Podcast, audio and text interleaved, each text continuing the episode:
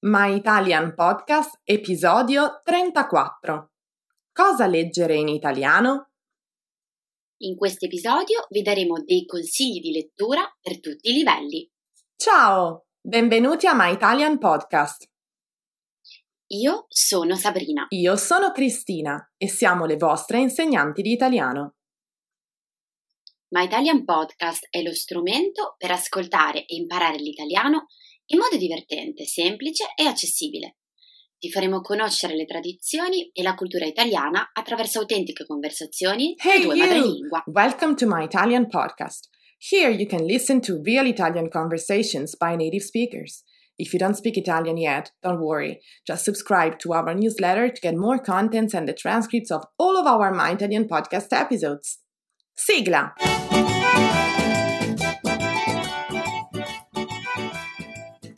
Ciao a tutti e ciao Sabrina! Come va? Tutto a posto? Ciao Cristina. Sì, tutto a posto, tutto a posto, grazie. Beh, qui in Italia potrei dire che è praticamente estate, fa molto caldo e le giornate si allungano sempre di più. Che meraviglia! Eh, mi manca moltissimo la primavera italiana. Qui a Toronto purtroppo il clima è un po' meno clemente e in questi giorni piove praticamente sempre. E, a questo proposito, visto che la maggior parte di noi è ancora chiusa in casa, ho pensato che un bel modo per evadere dalle mura domestiche eh, sono proprio i libri. Eh, che ne pensi, Sabri? Tu stai leggendo qualcosa in questo periodo? Ah beh sì, quanto hai ragione Cristina, sono d'accordissimo. Io amo leggere e sai, un buon libro ti permette proprio di immergerti in un mondo parallelo, di viaggiare con la mente e in questo periodo direi che ne abbiamo bisogno. Eh, Eh, assolutamente sì. E allora dai, cerchiamo di consigliare qualche buon libro italiano a chi ci ascolta. Ah, mi sembra una buonissima idea, anche perché spesso molti studenti mi chiedono eh, Sabrina, sono principiante, che libri posso leggere? Oppure voglio leggere un libro in italiano, ma non so quale scegliere per il mio livello, mi aiuti? Quindi direi che potremmo fare una lista di libri suddivisi per livello, così da aiutare chi ci ascolta a fare la scelta giusta. Fantastico! Allora direi di iniziare dai principianti. Allora, come prima cosa, se siete principianti assoluti, il mio consiglio è di iniziare con un libro che abbia la traduzione a fronte nella vostra lingua madre. Questo è un buon modo per apprendere un vocabolario di base e fare i primi passi nella lingua italiana. Se invece avete già fatto qualche lezione, un libro che mi sento di consigliarvi è Italian Short Stories for Beginners di Holly Richards. Lo trovate facilmente su Amazon ed è interessante perché è una raccolta di piccole storie seguite da un vocabolario delle parole ed espressioni utilizzate. Divertente e facile da seguire. Oh, bene. E sempre per i principianti, io consiglio le storie per principianti di Alma Edizioni. Le trovate sul loro sito web con tanto di audio MP3 e sono ottime per uno studente alle prime armi, quindi dategli un'occhiata. Passando poi a studenti di livello un po' più avanzato, diciamo 1 a 2, uno dei miei libri preferiti è Favole al telefono di Gianni Rodari, di cui tra l'altro quest'anno si celebra il centenario. È un libro per bambini che contiene tante piccole storie divertenti, molto brevi da leggere.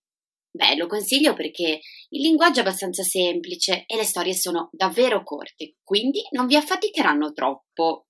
Ottimo consiglio Sabrina, perché ricordiamo ai nostri ascoltatori che è importante non partire da letture troppo difficili che altrimenti ci possono scoraggiare.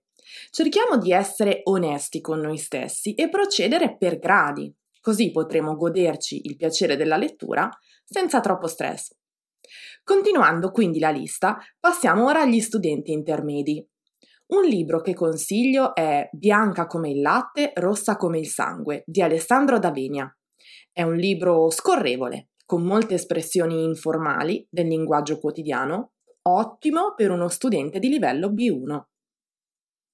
E sempre per studenti di livello B1, io mi sento di consigliare Io non ho paura di Amaniti. È un romanzo molto bello che narra la storia di un bambino nella Sicilia degli anni Ottanta. E da questo libro è stato anche tratto il film di Gabriele Salvadores, molto consigliato anche quello. Passiamo poi agli studenti intermedio avanzati. Qui ovviamente la scelta è più ampia e dipende molto anche dal genere che preferite leggere. Un autore che mi sento di consigliarvi se vi piacciono i libri thriller è Gianfranco Carofiglio, uno scrittore contemporaneo ex magistrato. Tra i suoi libri mi piace molto la saga dell'avvocato Guido Guerrieri, che inizia con il primo volume intitolato Testimone inconsapevole. Ah, che belli thriller Cristina. Sì, sì, sì, sono d'accordo. Però, ragazzi, se preferite qualcosa di più leggero, ma comunque arguto e interessante, io vi consiglio Polli per sempre di Bruno Gambarotta. È un libro che parla dell'Italia e della sua situazione politica, ma i protagonisti sono dei polli. Molto bene, Sabrina. Strano, eh? Direi che abbiamo dato parecchi consigli per una buona lettura. E voi state leggendo qualche libro in italiano in questo momento? Fateci sapere i titoli delle vostre letture sotto il post dedicato all'episodio su Instagram e Facebook. Siamo curiose di scoprire chi sono i vostri autori italiani preferiti, quindi commentate, mi raccomando. Ciao ragazzi, a presto. Ciao. Se vuoi saperne di più su come imparare l'italiano con i podcast, scarica gratis i nostri book. E se vuoi ricevere contenuti esclusivi per esercitarti con l'italiano, iscriviti alla nostra newsletter e diventa nostro follower su Patreon.